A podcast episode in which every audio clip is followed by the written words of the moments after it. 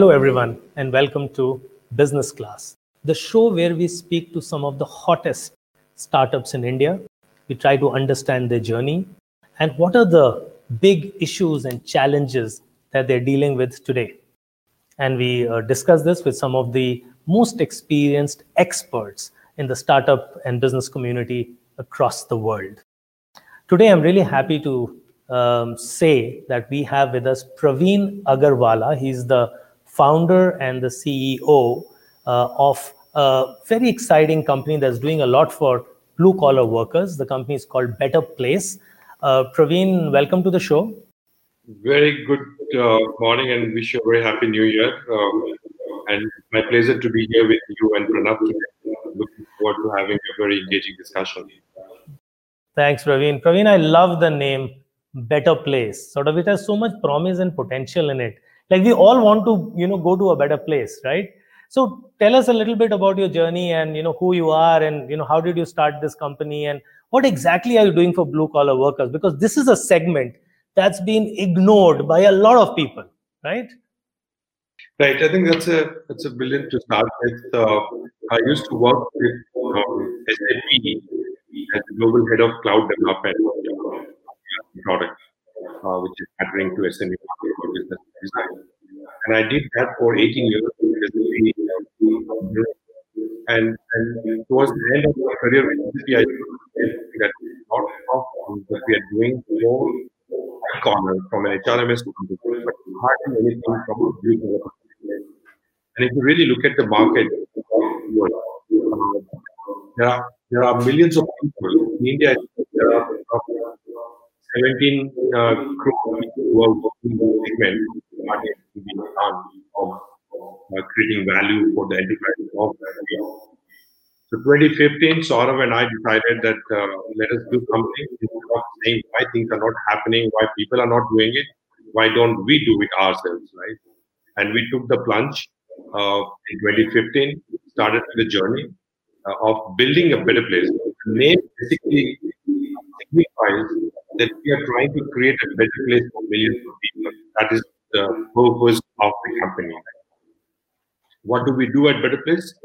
Uh, we basically do two distinct things. Number one is we provide uh, workforce management solution to the enterprises that hires collar workers, whether it's logistics, whether it's transportation, facility, security, or whatever. We provide end-to-end workforce management uh, and most of these enterprises they use uh, paper pen or uh, Excel at max to uh, manage their workforce. So it's, it's basically shifting from their traditional way of doing things to a new. Now, what we do interestingly also is that using that workforce management solution, we are ensuring that we create a lot of tangible, rich and fresh data about people that can be used for distribution of services to the people you and I have access to credit, you and I have access to insurance and various other services. But if you look at your uh, domestic help, you look at your security guard in your complex or office, or the uh, driver that drives you home or office, they don't have access to credit. And the reason they don't have it is that there is no quality data about people, right? So by providing workforce management solution, we are building personal, professional, social, financial data about people and use this data for distribution of services uh, to the masses. Uh, that could be an insurance, that could be a, uh, a, credit, that could be a health product, that could be anything for that matter, right? Uh, could be upskilling, reskilling, uh, and, and so on. So this is what we uh, largely do from a workforce management, build the data and distribute services. We work with, today we work with 1000 plus organizations across the country we have the aspirations to touch 3 crore people managed through our platform by 2024 and uh, by that time go uh, southeast asia as well indonesia philippines and vietnam. Uh, and uh, today we are the largest in the country from a workforce management point of view and we believe that we will continue uh, take advantage of our uh, first mover and continue to be the market leader in southeast asia in next three three four years so, Pravin, that's really uh, amazing to hear that you were, you and your co founder, Saurabh, you were brave enough to actually launch this host of uh, services, almost like a platform uh, for blue collar workers. And um, quite amazed to hear your aspiration of mainstreaming 3 crore, that's 30 million workers by uh, 2024. So it's got to be really challenging uh, to have such a big vision. And when you uh, start talking to factories and enterprises, even the blue collar workers themselves, uh, do you find that this sort of radically new thought process that you're trying to implement, uh, what kind of resistance does it meet from some of your stakeholders? That's a brilliant question, Sushant. I mean, if you uh, uh, if you look at uh, if you look at from the very beginning, um, we started six years back, and uh, at that moment, uh, technology was not that prevalent in the blue collar economy itself, right? Whether this is enterprise or the individual. enterprises used to basically run their businesses on paper or Excel. if you look at attendance management solution, they do only a register where they capture the attendance. Or uh, if people are hired, then they will capture a lot of printed documents and stack it in office, and there will be a big room where forms are kept and so on. So when we came up with a solution saying that okay, all those things can be done in the digital world, right? Uh, there is always a fear of uh, change, right? Because you are disrupting the existing processes. People fear any change, for that matter, right? Now, the enterprises were started thinking that I already have uh, my workforce business has been running for last 15, 20 years. Why should I do a change, right? And that becomes a critical factor. And, and on, on the other hand, if you don't change, you will start dying at some point of time because some big guy will come and start uh, taking the share of market. So we started convincing them that how this change will positively impact you, right? So we started looking at instead of doing a big change on day one, right? Because if you want to do change, you have to do step by step.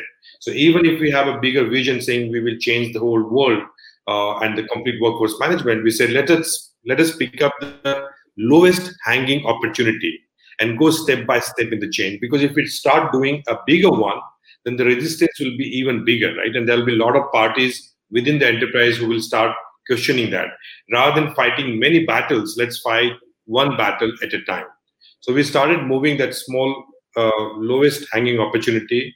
We start looking at making a, a, a foot in the door, start holding the hand, and then start growing slowly. Even now, when we onboard a new customer, we start with one solution and say, now that you are using one solution, see how can I change the complete uh, technology transformation for you, right? So I think that is one thing. The second thing that we also uh, realized um, in 2015 when we started and we wanted to do a lot of things for the user itself, the blue collar workers, and they were not technology savvy, right? The mobile phone access was not as high as it is today. People are hooked into a WhatsApp, YouTube video, a TikTok, and all those things. But five years, six years back, that was not there. And asking people that you can run your business on a mobile it was a big thing, right? You, I'm not sure if you are aware, but if you look at uh, blue collar workers, if they get their salary in bank, the next moment they withdraw the complete money. So the, the belief was that if I have cash in hand, that's my power. Money in the bank could be lost, right? Uh, now people want to keep their money in bank. They don't want the money to be in their hand because they feel it is safer and it can increase as well at some point of time, right? So that's a change which is happening. And I think people have started uh, believing that technology can make things efficient for them. So it is also helping us. But we spend a lot of time educating them that how this could improve them. How can you learn more, earn more? How can you manage your finances better, and so on and so forth, right? The third thing also is from a and and uh, Pranav can comment on that. Uh, we always found uh, uh, in the in the beginning the investors that we used to talk to, right? And in past nobody actually raised capital in blue collar economy as such. So how can we build a business impactful business in a blue collar economy? Where is the money? Uh, can it grow that big? Can it become a 10 billion dollar company and so on right? So it took us time also to convince the complete ecosystem that there is a real business. Of course there is a purpose behind it but it can happen.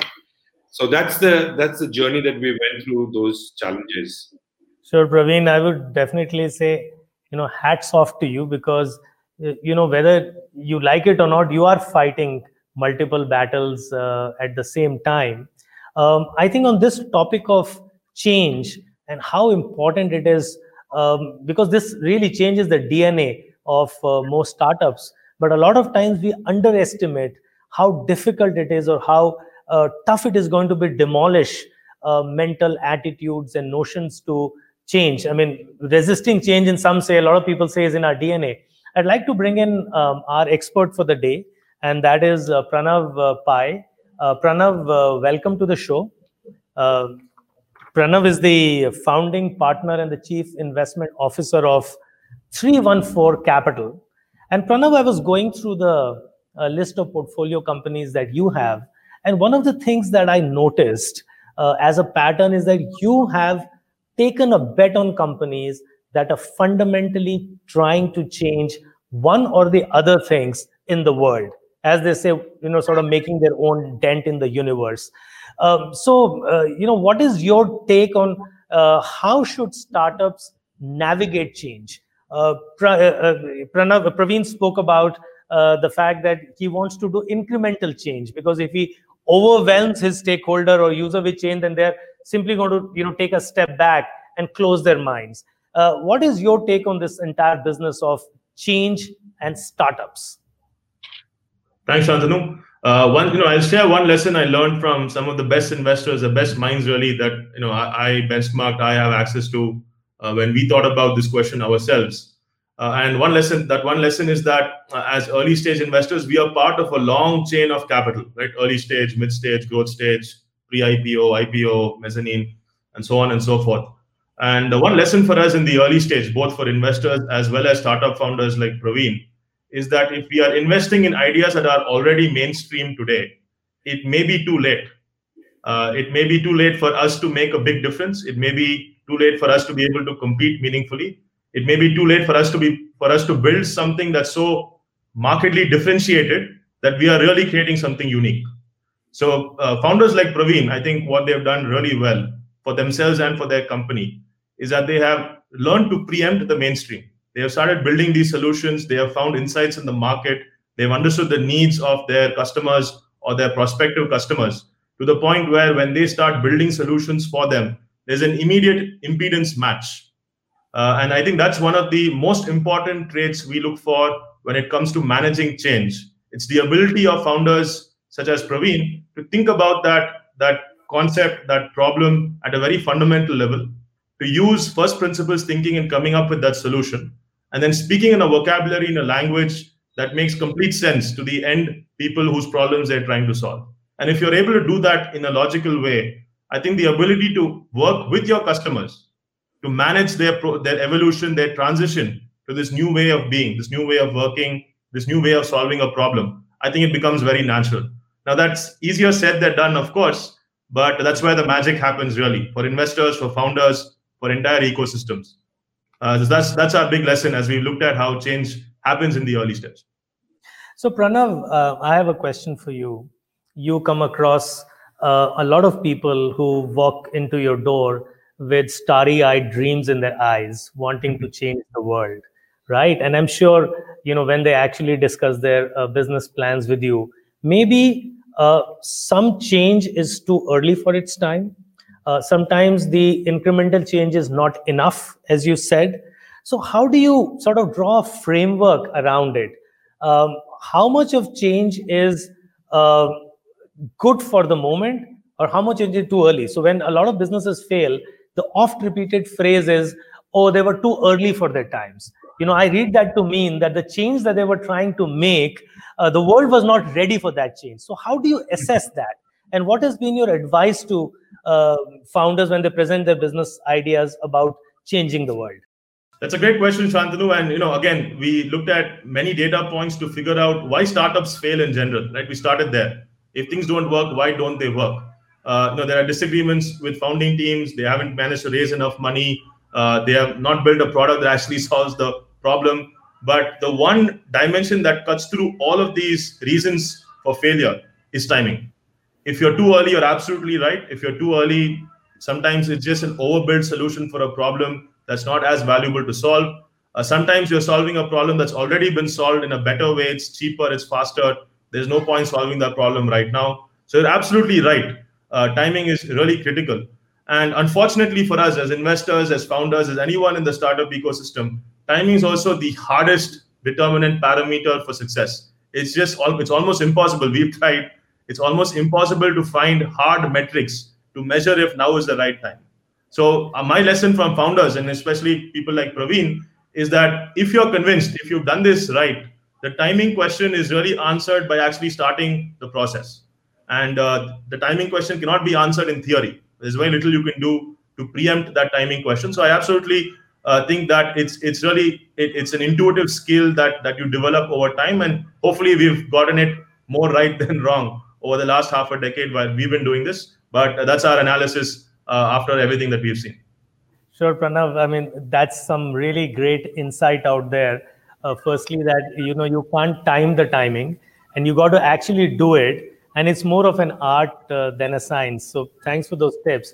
So, coming back to you, uh, Pravin, uh, you know the biggest change that we have seen in the past hundred years has been the pandemic. I mean, we're still in it in in some sense.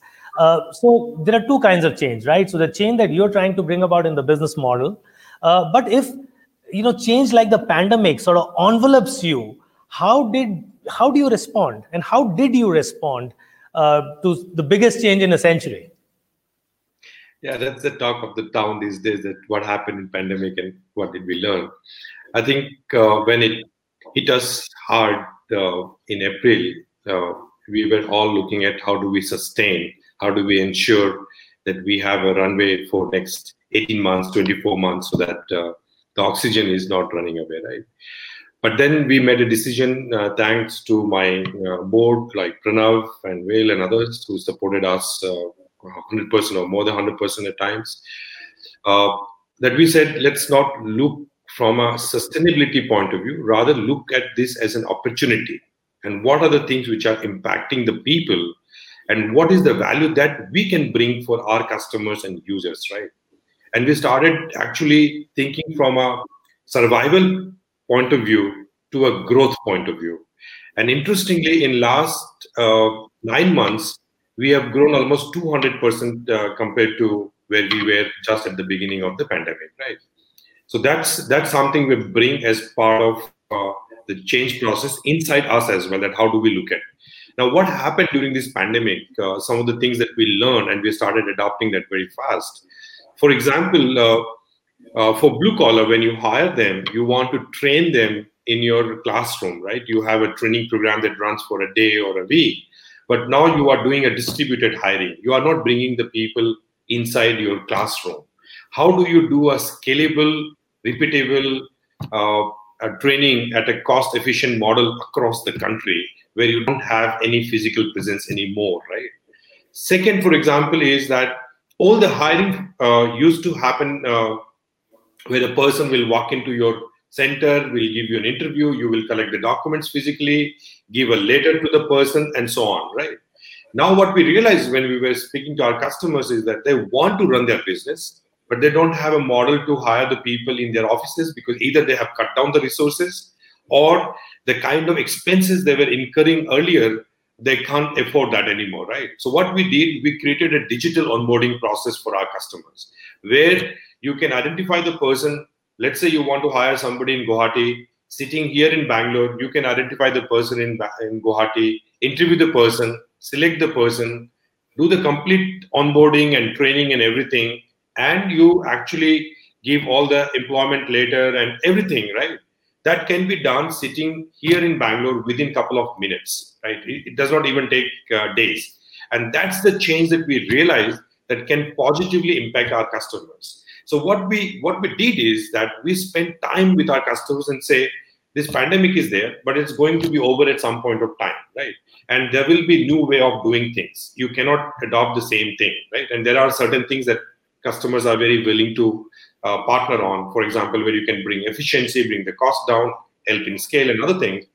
And we started looking into those aspects. Today, we are very proud to say that we onboarded 700 plus customers during the pandemic time. And before that, over four years, we had onboarded 700 customers. So almost same number of customers that in last four years that we did uh, uh, in, in, in, during the pandemic time, right? So I think uh, if you see the problem as an opportunity, there is always something that will come out uh, positively for us. Uh, might be certain industries had a bad impact, but positively for us, uh, because of the pandemic, the digital transformation by enterprises has also increased, right? That has also helped us in some way or the other. So I think uh, for us, this has been uh, positive so far, and we are looking at uh, all the learnings that we have brought in and uh, engaging with our customers on that. So um, that's actually, honestly, very fascinating. The the fact that you could grow two x in the pandemic, you could do more business in nine months than you've done in the past uh, four years. Obviously, um, you would be a person who's sleeping, uh, you know, very well at night today, unlike many other uh, entrepreneurs.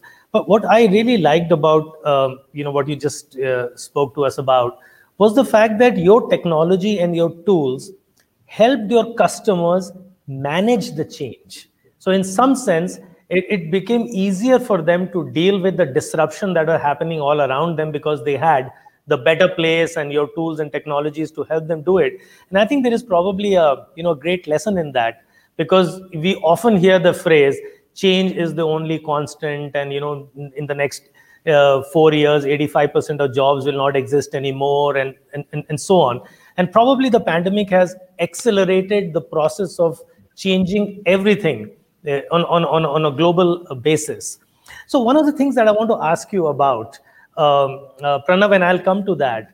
Uh, you know when you look at uh, people who are driving this change you know founders you know like pravin for instance right what are the qualities you are looking at? What are the human qualities that you think are going to be vital for um, next generation businesses or the quintessential post pandemic businesses?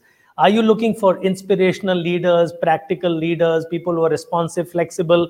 Have you evolved some kind of a, a, a radar to measure a, a founder's or person's ability to change themselves and also to bring about the change that they want to make in the world?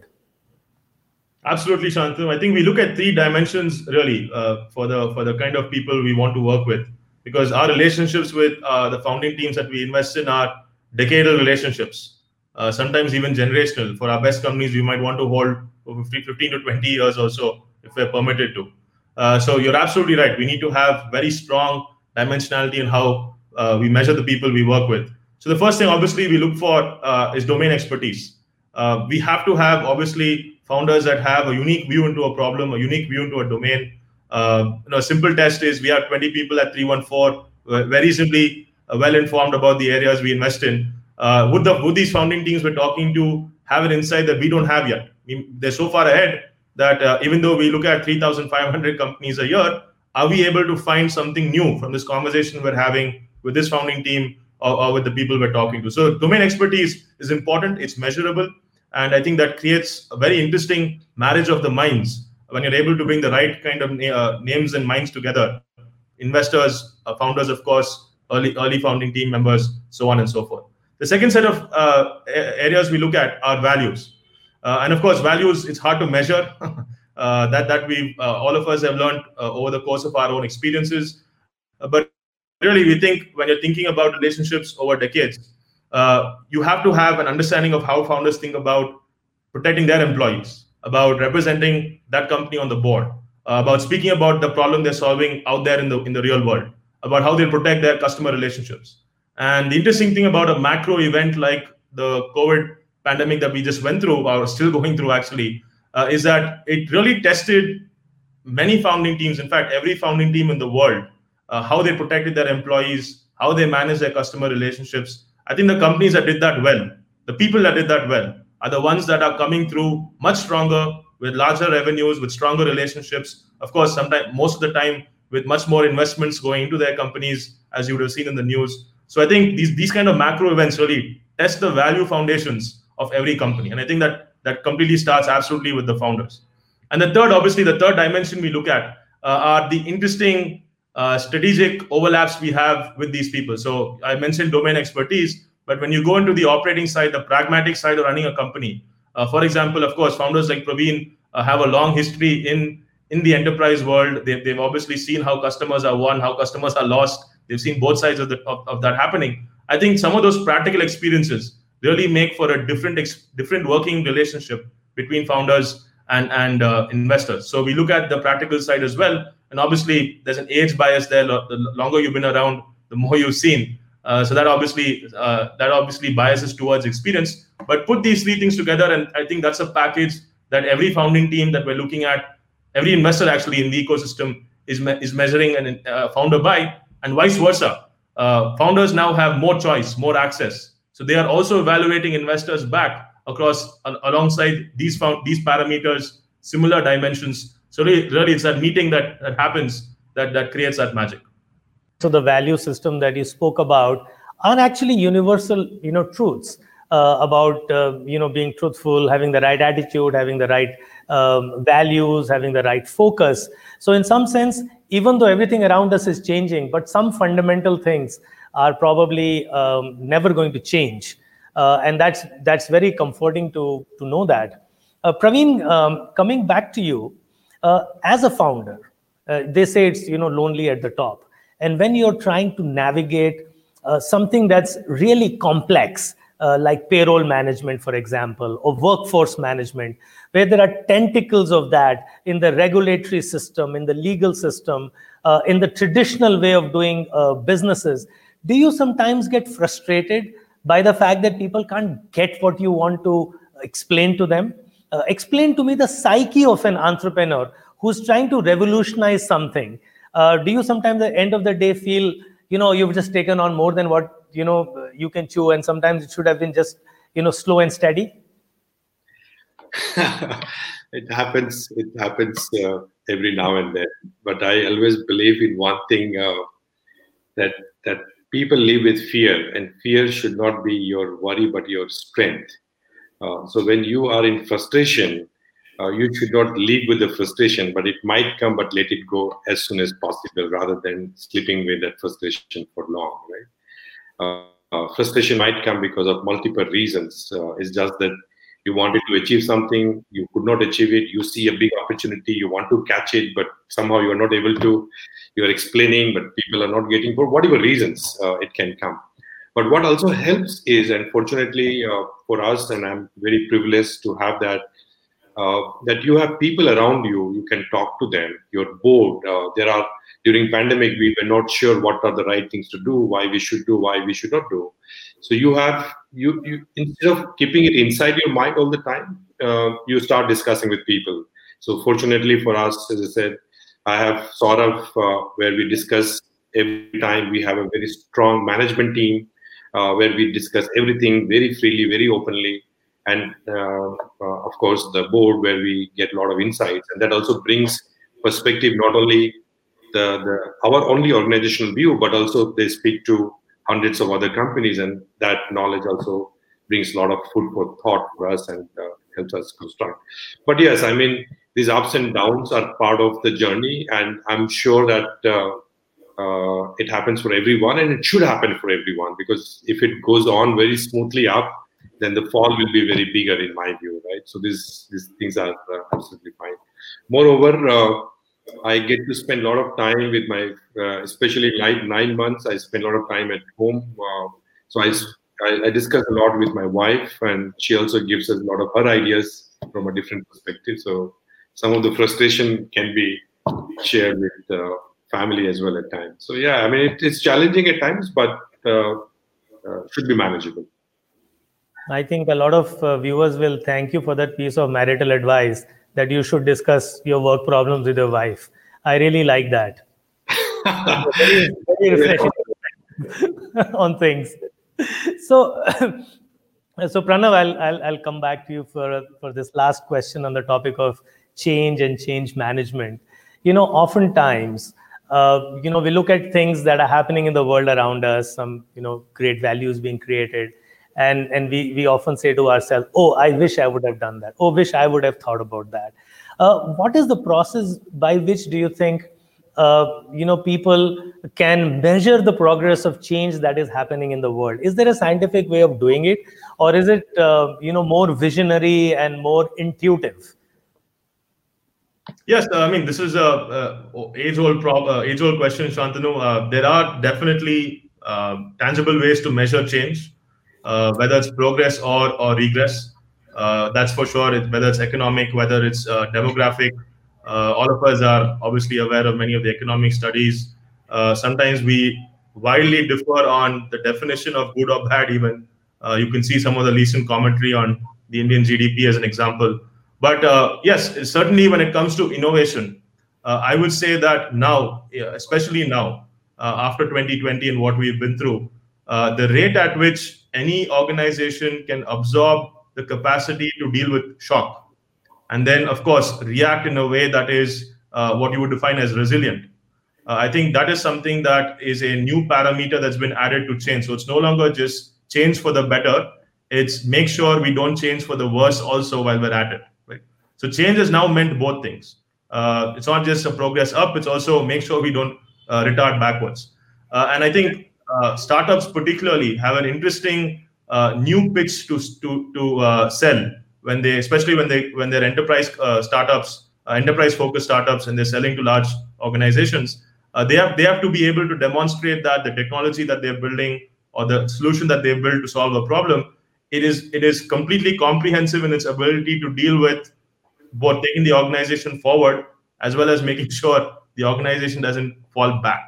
Uh, so I think the definition of change will, like like like we discussed, change, uh, and I think it's changing for the better. And I also think this is an opportunity, just like Pravin said, that I don't think startups anywhere in the world want to miss.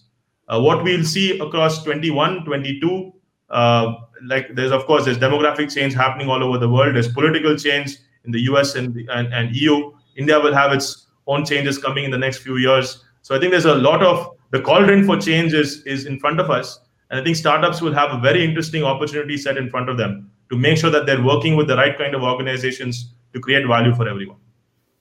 Yes, Pranav, I couldn't agree more with you. It's very refreshing to you know talk to a uh, talk to you because you're saying that you know the change is the opportunity, and and Pravin said that you know um, the, the the notion of fear there's a there's a hidden opportunity lying around that you can turn that around into something absolutely amazing. And and and, and i love your line uh, the fact that the definition of change itself is changing. And change doesn't only mean that we go forward. We have to ensure that we don't change for the back. So we don't have regression in society or in our business or in our own uh, personal lives you know for myself definitely my waistline has regressed. So i have to you know work very hard uh, post pandemic now that the gyms have opened back up. But gentlemen that was a fascinating discussion. And uh, pravin congratulations to you for making the most of the uh, opportunity uh, around to take Betterplace to new heights. And hopefully every workplace uh, in the country and in the world can be a better place. Uh, thanks. Thanks a ton for being with us today Pleasure speaking to you, Shantanu, and look forward.